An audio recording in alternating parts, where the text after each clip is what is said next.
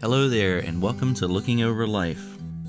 I am s- still really enjoying being able to record in person, James. I'm afraid I'm going to be spoiled by the time we get back to Peru. Yeah, this is much, much better. I can actually look at you and see what sort of uh, body language you're doing. For instance, right now, Sean is scratching his head. well, and something that we have to deal with uh, with recording many miles apart, uh, me being in Latin America, is that we have a delay, sometimes five to ten seconds of delay, and that makes it very difficult for us to have a flowing conversation. And also, it can be fun to edit, but this is so much better. Yeah, Sean will finish saying something, and I'll just sit there and wait because I don't know if he's getting ready to say something again or if he's done with his statement. And so, some of the editing that Sean does is simply taking out those really uncomfortable silences. exactly. now, before you tell us something interesting, James, we have some important follow up. you made a mistake. I did not. okay, well, the mistake was mine, but I'm blaming you because you're supposed to be the science and maths person. But we said in the last episode that $60,000 times 12 months was $360,000. And we were wrong by half, I guess you we could were say. wrong. Well, you, I, this is your responsibility. Your department is math. My department is people. Okay.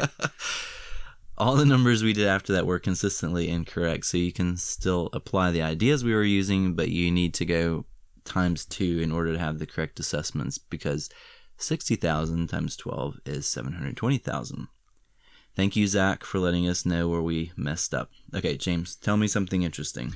Sean, what is the boiling point of water?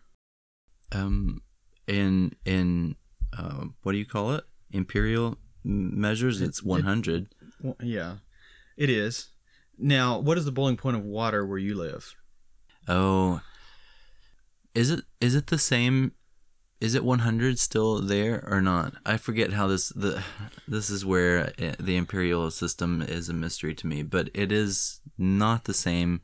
Wa- water boils at a different temperature there than here, but I don't know what it is. Yeah, well, it's not the imperial system; it's the metric system. The imperial system is Fahrenheit, which is two twelve. oh, okay, so I had that backwards Yeah, too. so it's it's two twelve at sea level. mm-hmm. Boiling point is not a function of temperature as much as it is a function of pressure, Okay. and that's why when you as you go up in altitude, there's less air pressing down, and so boiling point decreases. Mm-hmm. And the reason that is is because if you could look at the surface of water at a microscopic level, Yeah. you would see water molecules bouncing around, and some of them are going fast enough that they leap off the surface of the water and turn into water vapor, go from liquid to gas. Mm-hmm. And the more pressure you put on a thing of water, the more energy it takes for these water molecules to turn into a gas. And so the you have to heat it up to a higher temperature for it to to start boiling. And so I think at you know, 17,000, 18,000 feet, which is Everest Base Camp, Mm-hmm. boiling point of water is maybe 170 or 180 degrees Fahrenheit. Oh, that's Something a like that. significant difference. Yeah, it, it gets to the point where you can barely cook some types of food Hmm. because it, it can't get very hot. It's also why pressure cookers cook food so much faster because they put pressure on the water so it can get to a higher point before it starts boiling. So when you have your instant pot and you're running it wide open, Mm-hmm. you can get the temperature up to maybe 230 or 240 degrees Mm-hmm. instead of just 212 at sea level or in your case i'm guessing it's probably below 200 degrees fahrenheit if you are in space and you take the top off of a container of water what would happen I've never tried that. Okay. I'm assuming it would vaporize, but yes I don't know. yes it would Okay. and so just at room temperature the water will just start vaporizing just right into the atmosphere because there's no well there's no atmosphere it's a vacuum but it'll just start boiling and just disappear into vapor there was i think it was a pilot during the 1950s and 60s when nasa was getting ready for uh, the moon program they were doing Mhm. all these they were testing pressure suits basically space suits Mm-hmm. make sure that they worked well. And what they would do is they would sometimes put a man inside of a spacesuit, put him inside of a, a chamber, then they would take all the air out of the chamber, Mm-hmm. and then they could tell how well it worked in a vacuum. Okay. and this one particular suit got a leak in it. Okay, this sounds bad. And so it starts leaking. Well, if you are in a vacuum, you can't breathe and you'll eventually pass out. hmm And he passed out and they put the air back in and he survived and wasn't really injured. hmm But he recounted later that as he was passing out, he remembered the moisture in his mouth boiling. Oh no. so that was that was a question that was running through my mind.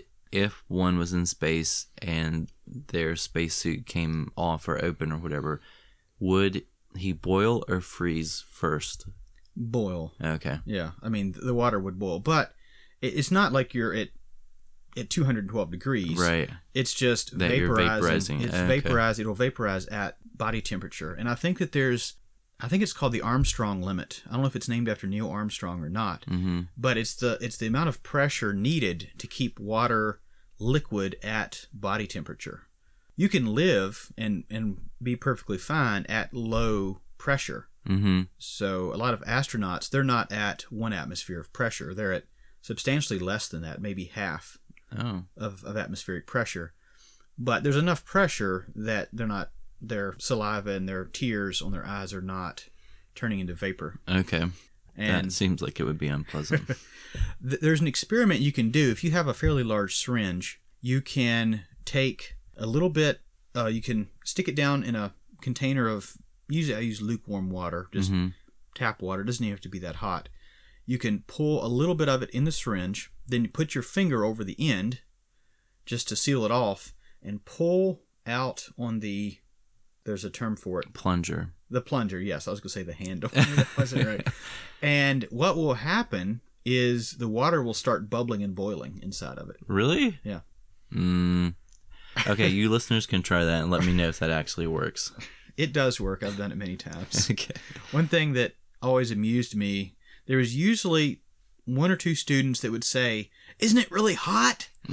Because they associate boiling, Boiling. with temperature, right, and with- that's not.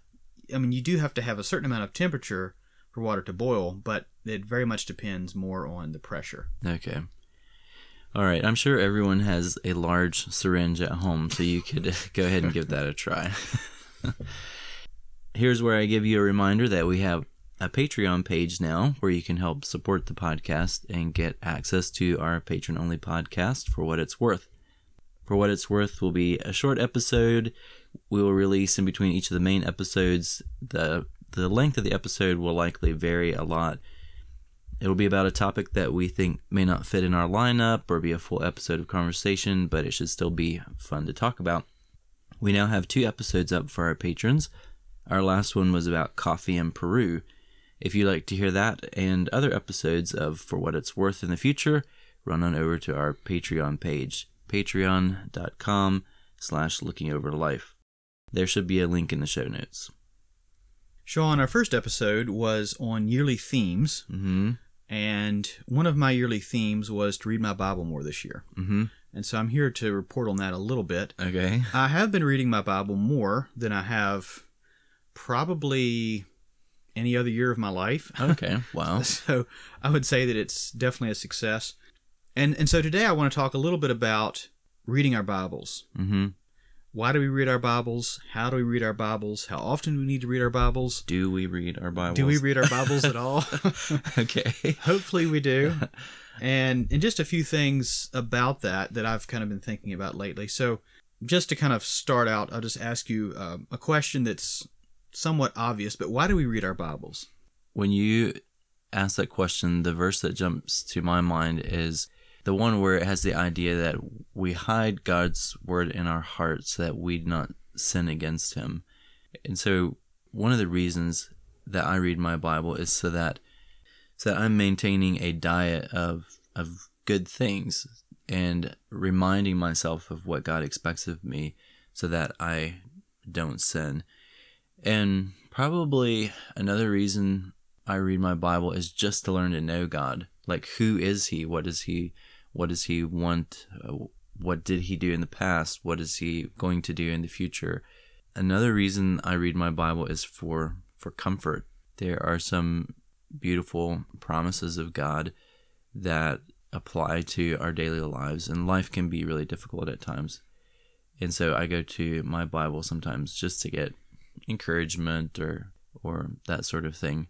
Those are three reasons that jump to mind. Uh, why do you read your Bible? Well, I would say that it very much is is similar to what you said, especially the whole thing of just reading God's word. I mean, they are the inspired word of God, mm-hmm. and so you read what God said to His people, and then what His Son said when He was here on this earth, and then what the apostles and others said when they were also here spreading the gospel. Mm-hmm. You you learn what what God is doing, what God is wanting for us to do. Oftentimes that's what I look at it for is what are practical applications. Mm-hmm. So when I'm reading through the Old Testament, a lot of times I will take the children of Israel and I'll put the conservative Anabaptist church. Okay. Just kind yeah. of put that in there and say, Mhm. okay, how do we maybe parallel the journey of the children of Israel? What are some issues they had? How does that parallel some of the issues that we have? How did God tell them to deal with those issues Mm-hmm. and, and to get closer to Him? And those are kind of the things that I do. Mm-hmm. We're supposed to obey the teachings of Christ. Mm-hmm. And so the best way to know what the teachings of Christ are and to obey is to know what they are. Exactly. I mean, it's just it's it's pretty simple, really. hmm Jesus said, well, there are a couple of different analogies, but one that comes to mind is that he is the vine and we are the branches. So thinking like a grapevine and and the branches coming off of that are supposed to bear fruit.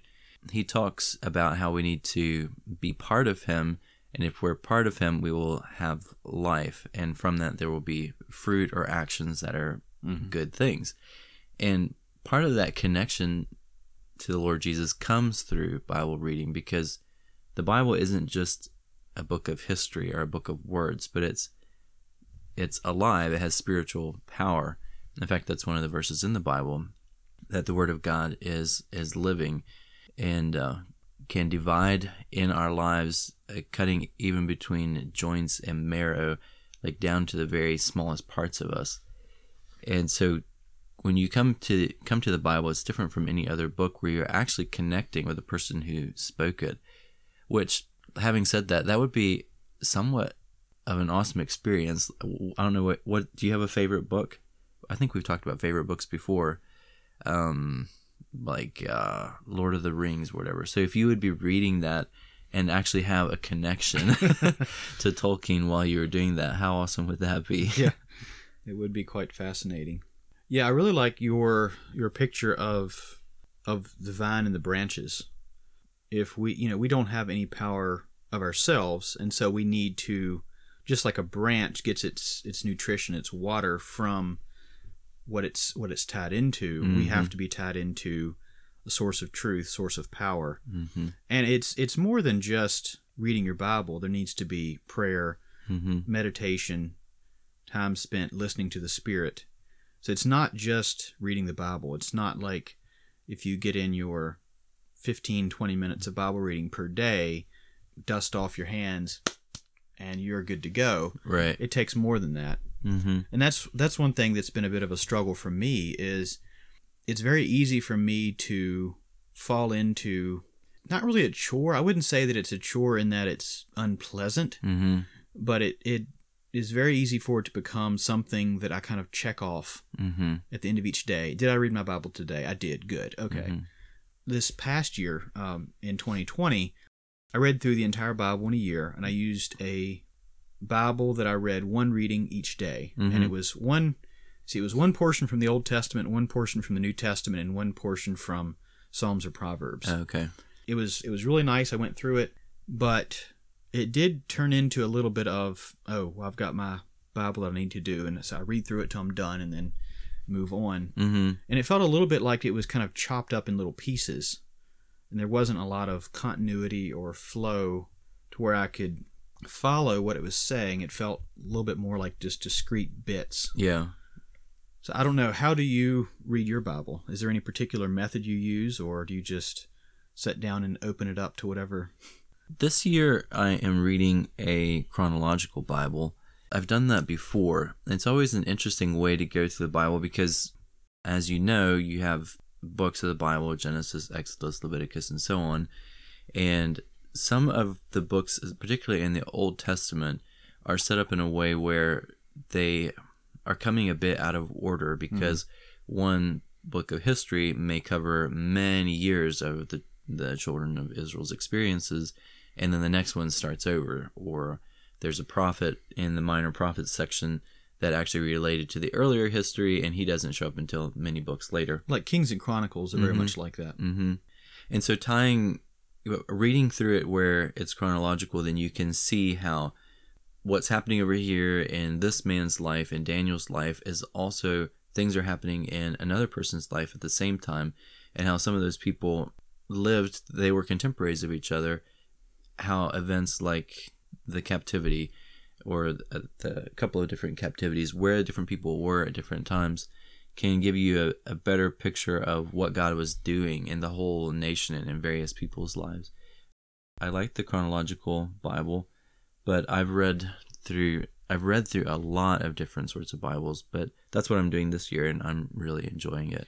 Now, how is it set up? Do you have a portion of one book and then you go to another book and then back to the previous one? Is it kind of chopped up like that?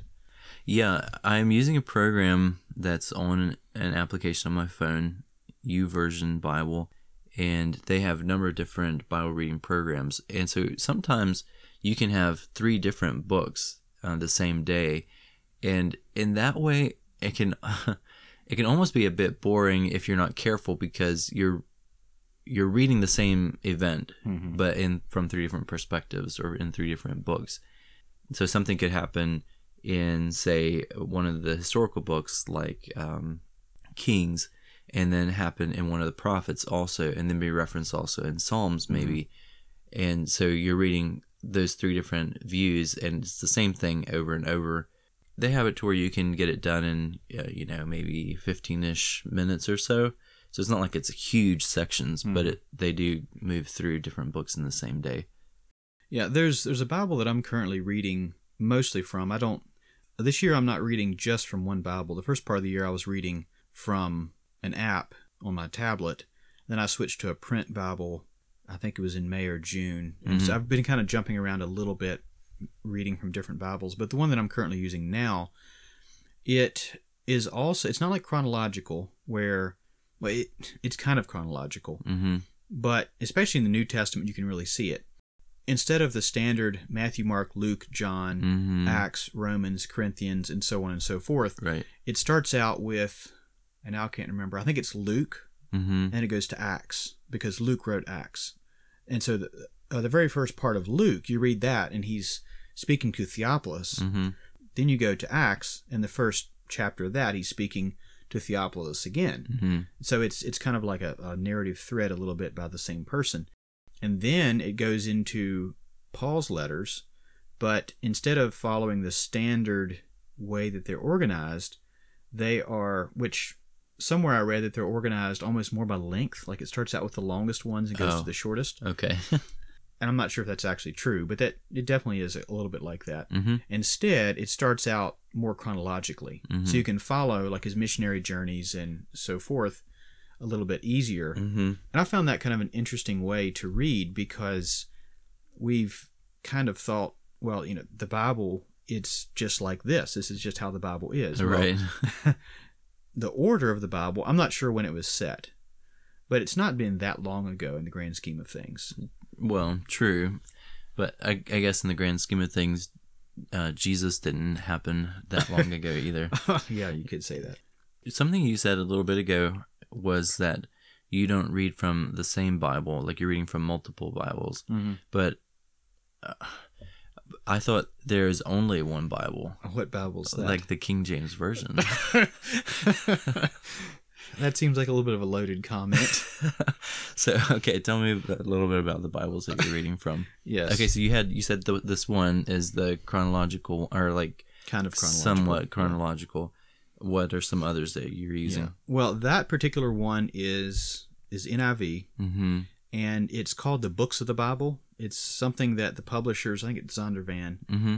that came up with this thing called the Books of the Bible, and it's set up in this unique way. It's also a reader's Bible, which we'll maybe talk a little bit more about later. Yeah. So I read the NIV. Um, the one reading a day Bible that I did, the one year Bible, that was also the NIV. Mm-hmm. So I read the NIV probably more than anything else. So that that reading per day Bible that was not a that was not a, a program. No. it was actually the Bible was was an actual the- Bible, yeah. oh, It was a Bible that was given to me by my grandfather the better part of two decades ago. I'm not sure I've seen a Bible like that. Okay, well, I'll have to take you upstairs and show it to you. Okay. yeah, I really like that because you get the get the reading mm-hmm. one per day, which makes it very easy to go through the Bible in a year. But yet it's print, it's tactile. Right. I've I've read from apps quite a bit, but I don't I don't particularly like it. The most of the times that I read from a tablet or my phone, it's usually because I'm following a certain reading program, which would be pretty clunky to do. In a print Bible, I'd be flipping back and forth all the time. It would be a little Gotcha. difficult to keep track of. Yeah. I recently bought a New King James. Mm-hmm. I've I've read from that a little bit, but I didn't have really a, a good copy that I could take to church. The copies I had were kind of tattered and not very good shape. Mm-hmm.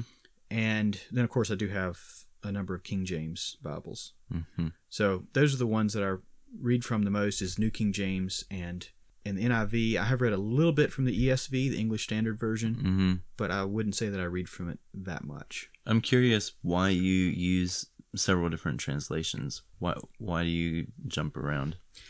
Some versions I feel are better for one use or another. Mm. So our particular conference uses King James and New King James. You can use New King James just in the last 10 or 15 years. You're talking about like in public Yeah, or yeah. um like over the pulpit right. or whatever. hmm And you know, the reason why the one thing that's really nice about having a standard Bible is when you are reading together, it's easier to follow along. If you're Mhm. not if one person's not using the KJV and the other person's using the NIV. Sure.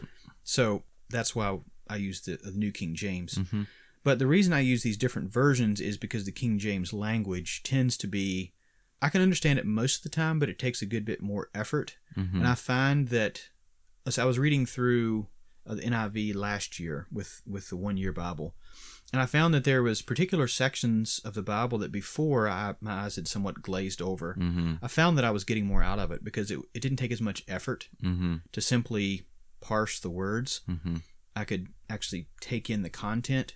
And so for my daily reading, I prefer um, I prefer something other than the King James. hmm Now, when I'm in church and I'm following along with the minister, then King James or New King James is fine.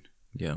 I'm a bit of a um, logophile. I really like uh, words, and it always makes me um, at least raise my eyebrows a little bit when someone says that they prefer the King James Version and they can understand it perfectly.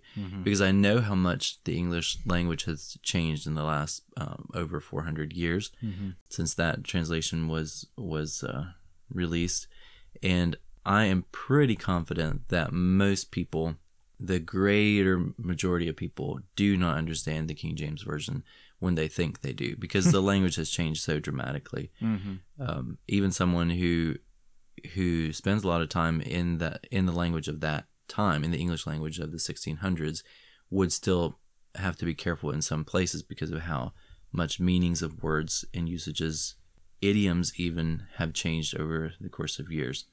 Back to, to why I use different translations. And we're not going to make this into a in-depth translation discussion. Maybe Mhm. if if the listeners want to have more of that sort of discussion, let us know. We can maybe put out an episode on that sometime. Sure. But you have the more literal or word for word. So the translators go to the Greek and the Hebrew and they, they see a word. In the Hebrew, it says bird. Mm-hmm. And so in the English, they put bird. Mm-hmm. But then you have uh, that's kind of one side of the continuum. And over there, you have the King James.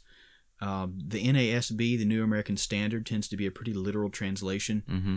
And then the other end, you have thought for thought, and that's that's more where you take a phrase, uh, say in the Hebrew, the bird flew over the house, Mm-hmm. and then you would translate that into English. Of course, I I can't say the bird flew over the house in Hebrew, Uh-huh. but then you then translate that instead of word for word. It might you know it, it might not be very easy to translate from mm-hmm. Hebrew to English that easily. just because the grammar is very different. And so then you just say the bird flew over the house. You don't go word for word. Sure. And the NIV is more of it's more on the thought for thought hmm type thing. Some people kind of disparage it for being less literal, less precise. That's something to to definitely consider, but it does make it easier to read. hmm However, when I'm doing more in-depth study, where I want to be really precise about the meaning of different words and the order of words and that sort of thing, then I do go for a more literal word for word translation like New King James, King James, ESV uh, Mhm. is one that tends to be more literal as well. So it's it's uh, you don't use the same size of screwdriver for everything Right. or same size of wrench. So for reading in the morning, I usually will use a more thought for thought. When I'm doing more in depth study, studying for a devotional or that sort of thing, I will use a more literal translation. And just to to give an example where we do that uh, in in modern times, I have learned Spanish to use in Peru, and you cannot translate a lot of times word for word from Spanish to English because it just Mhm. doesn't make sense. For example, in English we would say, "I am 33 years old." In Spanish, you would say, tengo 33 años, which means I have 33 years. and so writing it word for word, you can get the idea of what we're saying, but it just doesn't feel right or sound right and you can lose the sense. That one's a pretty simple example, but the the idioms, the turns of phrases in a given language are not going to be apples to apples going to a different uh, different language. Speaking of idioms, Apples to apples. yep. I um I use a digital Bible a lot and have enjoyed it and I th- I'm not sure exactly when I got into using a digital Bible, but I think the reason I have settled there is because I have to switch between languages so Mhm. often and it's just easier to have uh, a Spanish or an English and then multiple translations all on the same all on the same device without having multiple books. prefer not filling up your backpack with 10 Bibles. exactly. So, uh, for example, even in Spanish, the the Catholic Church uses a different uh, setup and different even lineup of books in their Bible as compared to the Protestant Bible, and so it's good to have those resources all in one easy to carry space. And so I tend to have I, I tend to read both personally and then in church settings or Bible studies from a digital Bible. Yeah. I'm guessing maybe some of our listeners probably got the idea from our episodes a few uh, a few episodes ago. We are talking about technology that we hate technology. Yeah. so so how can you be such a hypocrite to hate technology and yet read the Bible on electronic device? Yeah, well, you'll have to go listen to that episode, I guess. Uh, so I'd like to talk a little bit about print versus digital. We talked about that. I think we maybe did. I can't remember on one of our technology episodes. But do you do you feel like you can get everything from digital that you can from print, or do you feel like there's an advantage one way or the other? the retention I'm I'm thinking that there are studies for this and I didn't come come prepared with them. So maybe You don't have a study I know. I'll, I will put some in the show notes. I promise. Um, uh, we've been very busy up here in the states, so that's my excuse. Okay. Um, but there are studies about retention phys- in physical books versus digital, and I do know that retention is higher in physical books. So there are benefits to having something in your hand. The way that your your brain, your eyes process information when you're holding the thing in your hand, actually change uh, turning pages with your fingers sticks better than if it's Mhm. on a screen. That is true. When I was first learning Spanish, I would listen to the Spanish Bible and read the Bible in English and hold hold that in my my hand, and that helped me learn the language. And then later, I switched to holding a Spanish Bible in my hand while listening to Spanish, and I think doing that really helped cement how the words were even used in that language. Mhm. And so there is benefit to, to holding it. If I memorize the Bible, I don't do it on a on a digital device. I Mhm. either print it off and and have it in a paper and to carry around the house, or I use a physical Bible. I, yeah, I guess it would depend on on the use case of when I would want a physical versus a digital. Mm-hmm. One thing I, I mentioned earlier was the whole thing of readers' Bibles. Have you ever used a reader's Bible? When you say reader's Bible, I'm not sure what you mean. Is it okay? Maybe tell it's me one you read. because I've been reading all of these Bibles. So, are you talking about where it looks more like story form Mhm. or a paragraph form? yeah. hmm Um. So the answer to that is yes, I have, and I really enjoy them. Okay. yeah.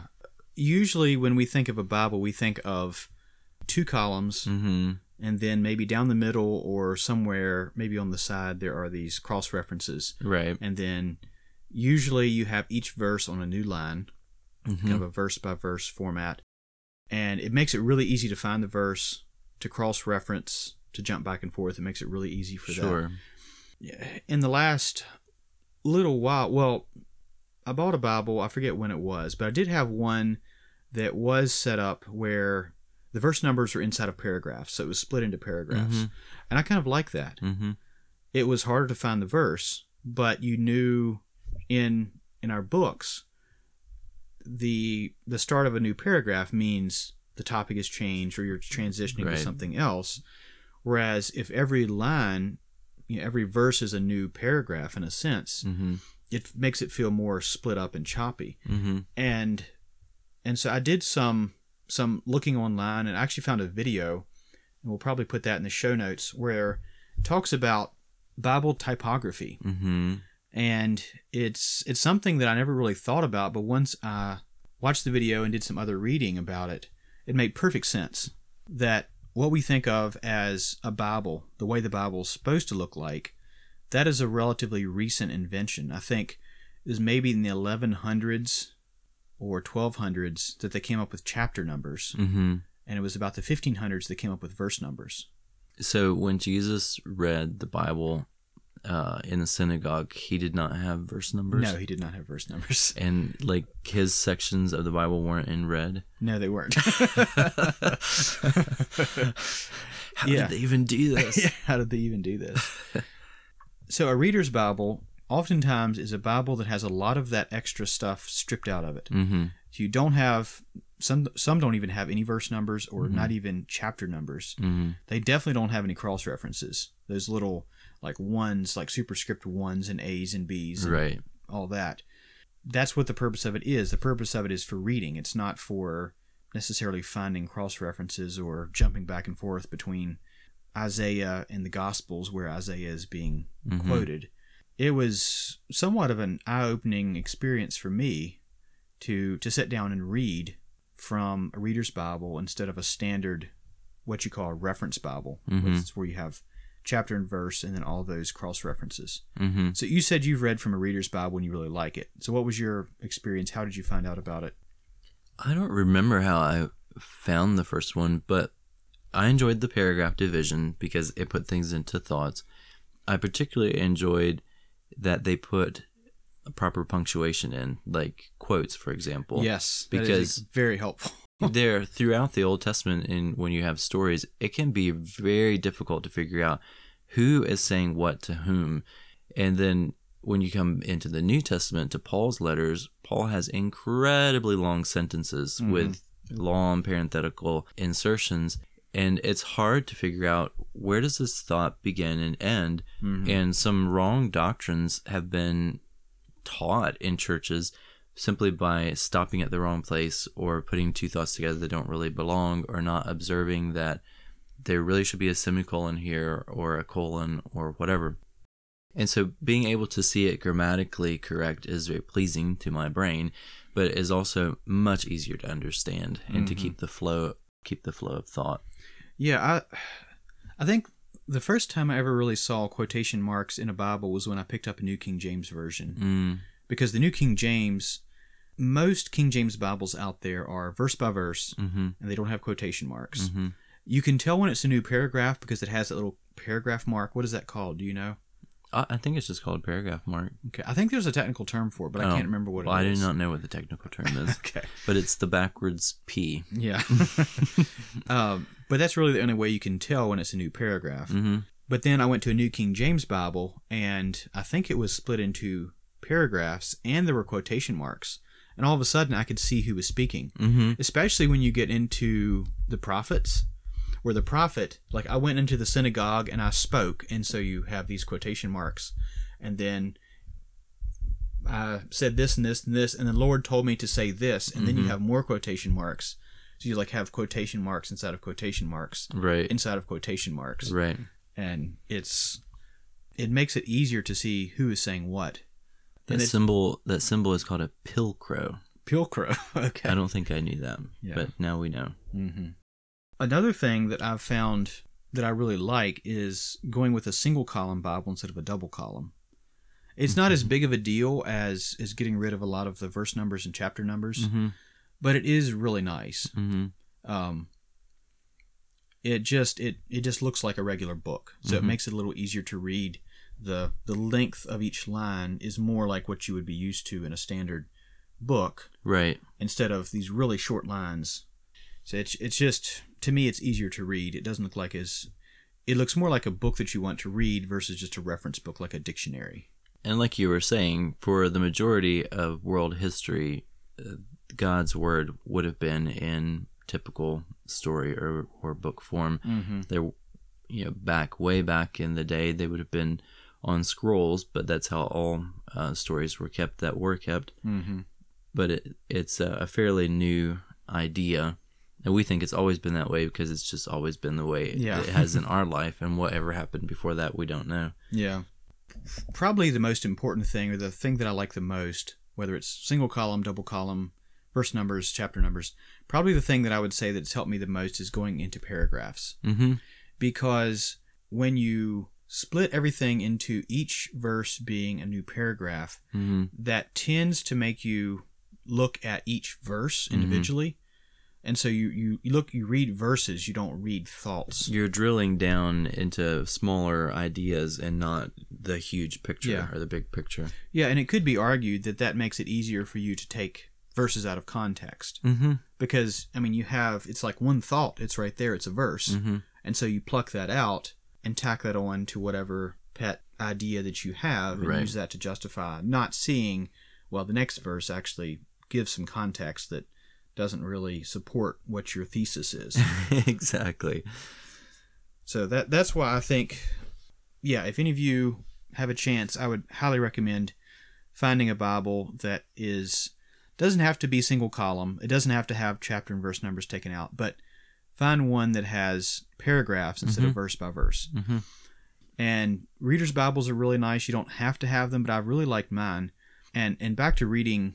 So I've been reading from this reader's Bible for a while now, probably the last month or so. Mm-hmm. And I've found that I read a lot more from the reader's Bible than I do from a regular chapter verse number Bible. It doesn't feel as laborious to me to Yeah. read a Mhm. paragraph, uh, a Bible that's set up in paragraphs, then verse by verse. I'm not sure why that is, but for me, I get fatigued when I'm like, I feel like a typewriter. You know, those old typewriters. You come to the inner line and you bing, you come back and bing, and every time I do that, it takes some measure of starting over the thought, having to connect to whatever was going on before, and I somehow lose my place. But mm-hmm. when it's there in a paragraph, also, if you're reading along and you're like, what, what, what is being said here? Because maybe you got distracted or something.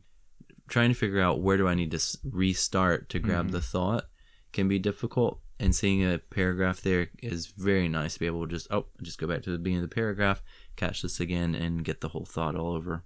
Sean, I've talked a little bit about some of the Bible translations that I use and the different purposes I use them for. So, are there any particular ones that you like that you use more often? Mm, that's a good question. um, a few years ago, I'm not even sure when, I came across this idea of reading through the Bible, reading through the Bible in a year, and I had never done that before because to me the Bible was a really hard book to read, and at, up to that point I'd only read in the King James version, and didn't find it particularly easy or enjoyable to do. So someone suggested that why don't I try the reading through the Bible in a year in some other version? And I believe they gave me either the um, either the NIV or the ESV, and I forget which was my first introduction to another translation. I enjoyed it so much that that year I read through the Bible two or three times using a couple different translations because Wow. it was just so fun to read the Bible. Mm.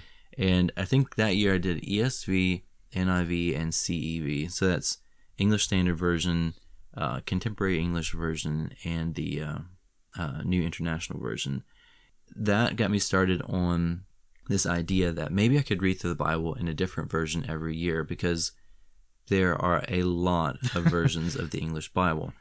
And so I did that, and I think last count that I have is something like 15 or 16 versions that I've read through. Mm-hmm. The last two versions I read through were both Spanish.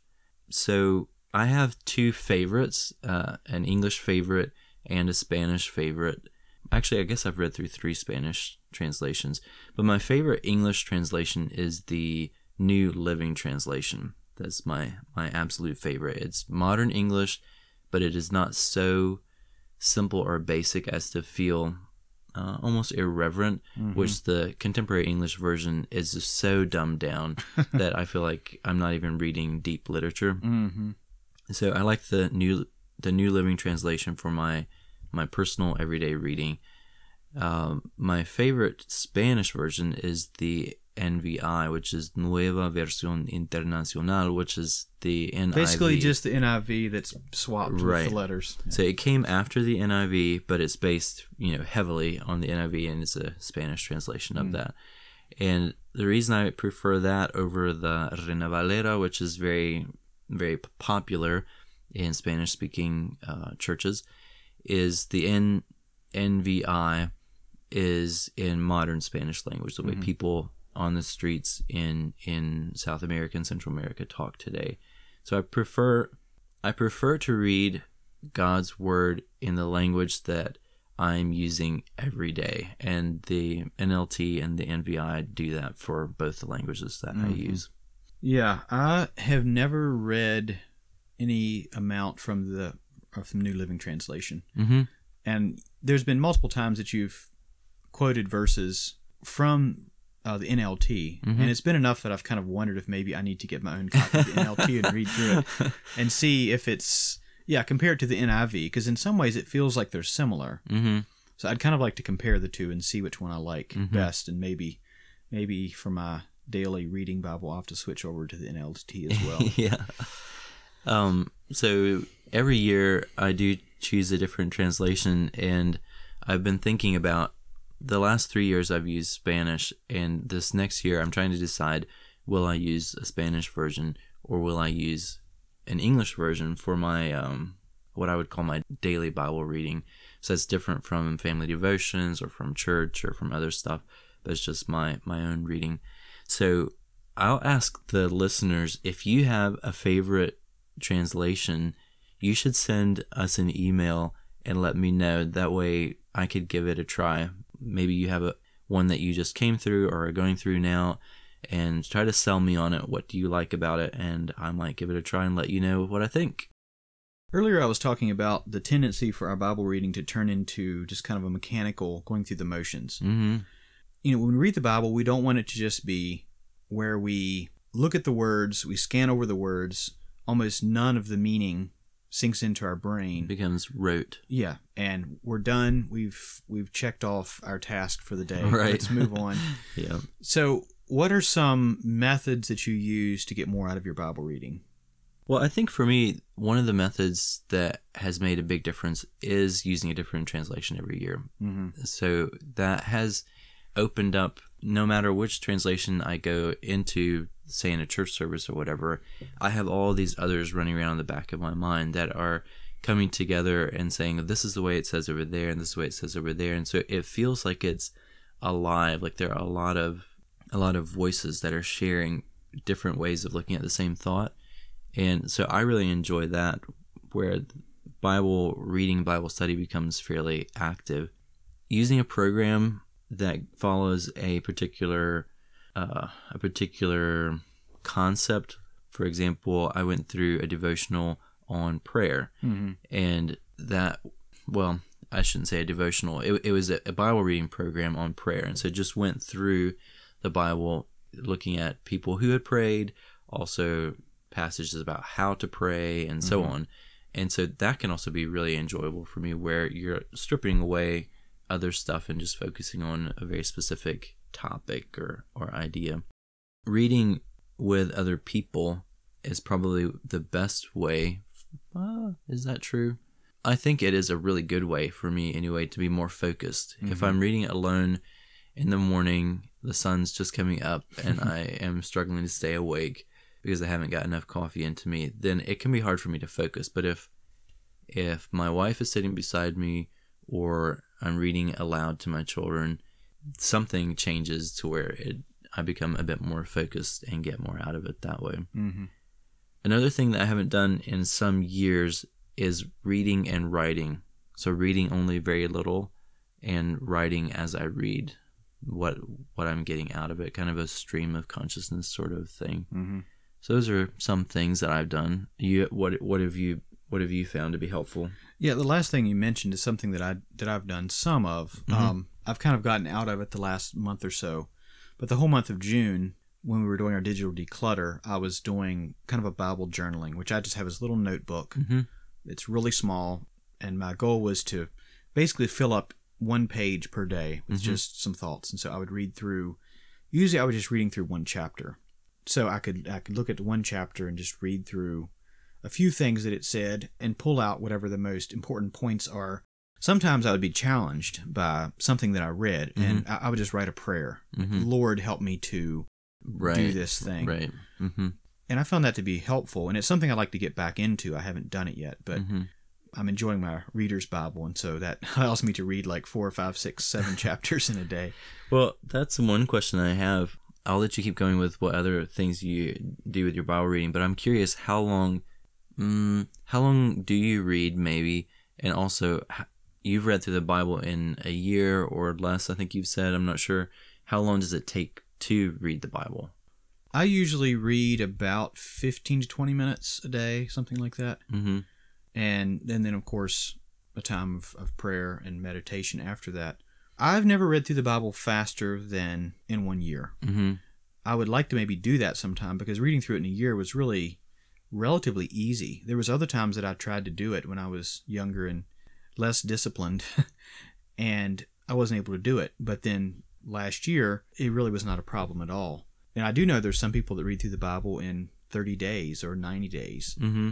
And I think it's doable. Um, I mean, I can read through, just recently, I read through two books that were both about four to 500 pages. And I read through both of them in right around a week. You're saying not books of the Bible, but just like Yeah. yeah. Just like novels. Mm-hmm. and yeah I, was just totally sucked into these to the plots and the characters and just read you know maybe a thousand close to a thousand pages in one one week Mm-hmm. but then it takes me an entire year to read through the bible and i wish it would not be that way so i definitely think that i could read through it a lot quicker than i have mm-hmm. and i also i mean you don't want to to try to cover the bible as fast as you can just to say that you did Right. but there is something to be said for reading large chunks of the Bible Mhm. so you get the narrative flow and the events rather than Exactly. a little Yeah. bit here, a little bit there, especially if you break it up by chapters. Sometimes those chapters are not lined up with how the um, the thoughts are divided. Mm-hmm. Uh, I was just reading through either First or Second Corinthians. Oh, it was uh, First Corinthians eleven. If you look at a Bible that's set into paragraphs, sometimes they will take the last verse of chapter ten and have it be part of. Sorry, the first verse of chapter eleven, Mm-hmm. and actually have it be part of the previous because it was Right. it was part of that. Like the paragraph for the chapter division wasn't done at the end of the thought Mm-hmm. that's why I really like a reader's Bible is because it uh, allows you to read more and it's not broken up by these kind of man's divisions. Right. I think they say that it takes around 70 hours to read the Bible aloud. So if Mhm. you would read the whole thing out loud, it would take 70 hours. So that's a fairly slow rate of reading most people would would consider. There are slower readers, but that's, you know, a bottom end speed of reading. A lot of people could read it uh, more quickly. But if you would read the Bible for one hour a day, which a lot of us may feel like we don't have an hour a day to read the Bible, but then maybe we have to give up some of our other reading and stuff to do. Mm-hmm. You could get through the Bible in over four times uh, in a year, so one time each quarter. But like you were saying, what are we trying to do? What is that in service of? So just saying, "Yay, I read the Bible, I get a sticker," isn't useful. But trying to get out of your Bible reading something that you can can take with it. Reading in big chunks is great. There are a lot of short books in the Bible, Mm-hmm. and reading them at one sitting is not that difficult to do, and you can get a lot more out of it because it's just one one big thought. Reading it in a reader's Bible or in paragraph form will be uh, much much better for that that feel.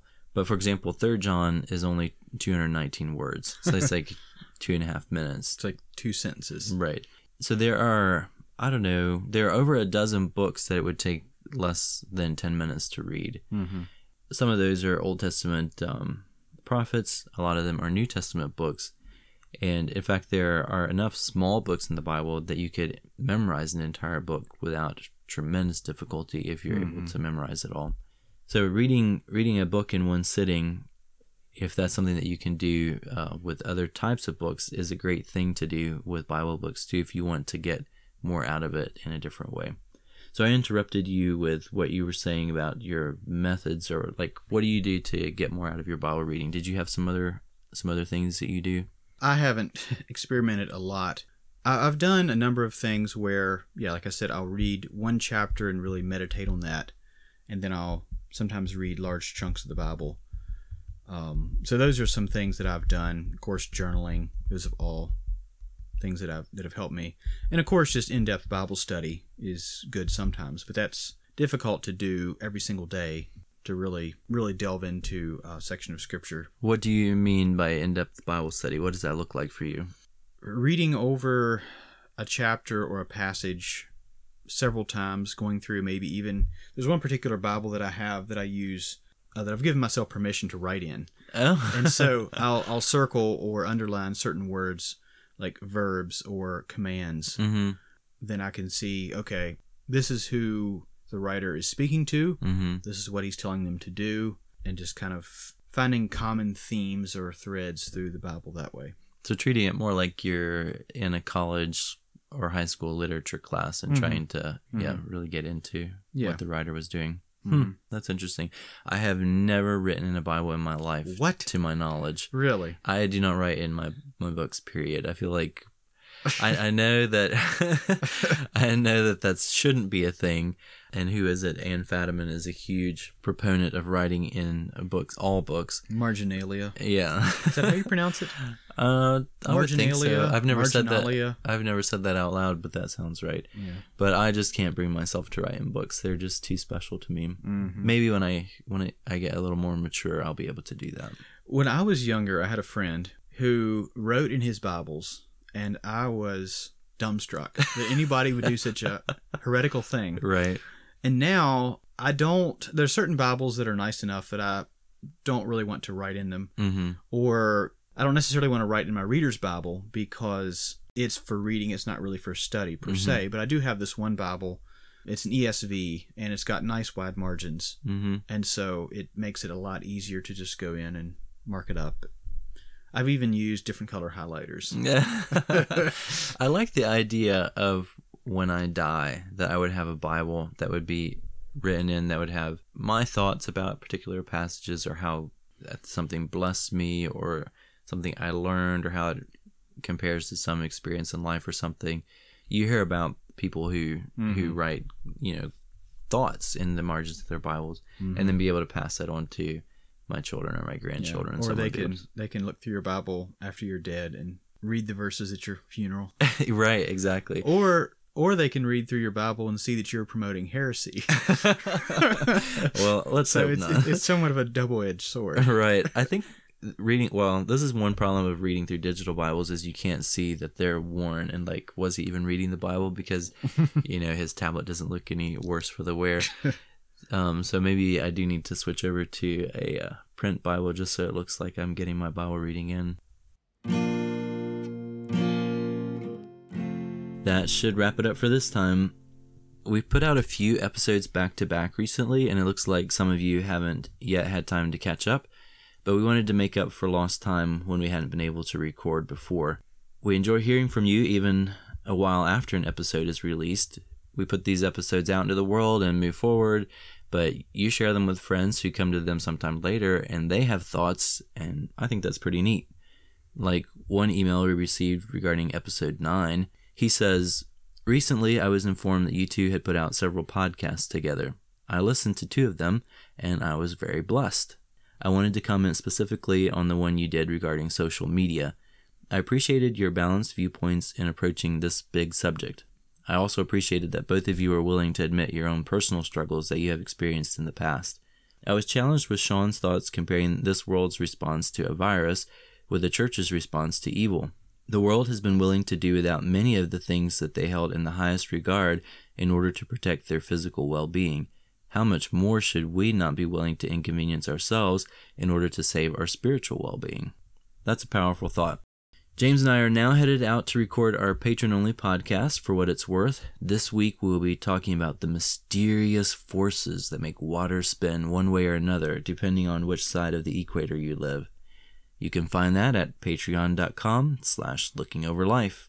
If any of you have an idea you want to share, or a correction like Zach, or some encouragement, or whatever, you can email us at lookingoverlife at gmail.com. All right. See you later. Ciao.